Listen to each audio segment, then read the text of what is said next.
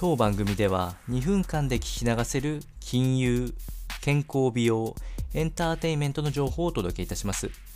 コンテンツ内容の活用方法や質問をしてみたい方は月額サブスクリプションモデルのオンラインミーティングをご用意してありますので概要欄よりご確認ください。本日はファイナンスエッセンシャルズよりリターンの概要とポイント、こちらをお伝えしていきたいというふうに思います。投資における収益率の考え方の基本的なところを説明していくことに加えまして、えー、まあ現状どのぐらいのリターンを目指していくのがいいかとか、その辺も含めてお話をしていきたいというふうに思います。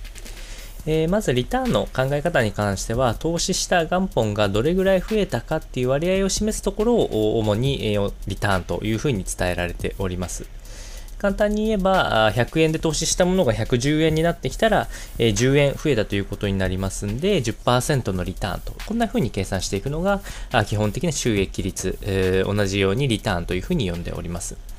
えー、そして誰しも憧れるハイリターンの商品、えー、資産っていうのは、えー、もともと高リスクなものが多いので、例えば株式であったり不動産であったり、えー、新興国の債券、えー、このあたりも十分高リスク資産に入ってきます。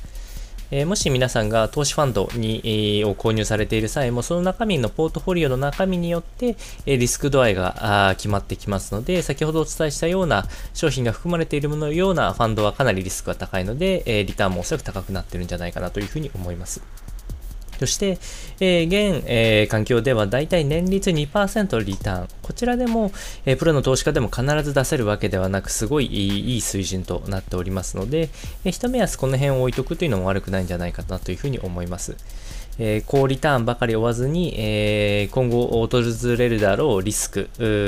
このリスクについても次回以降説明してまいりますが、えー、ここを意識して、えー、投資を行っていくとより、えー、将来振り返った時に後悔のない、えー、投資になるかと思います。えー、そのためこちらの内容をお伝えいたしました。それでは本日も頑張ってまいりましょう。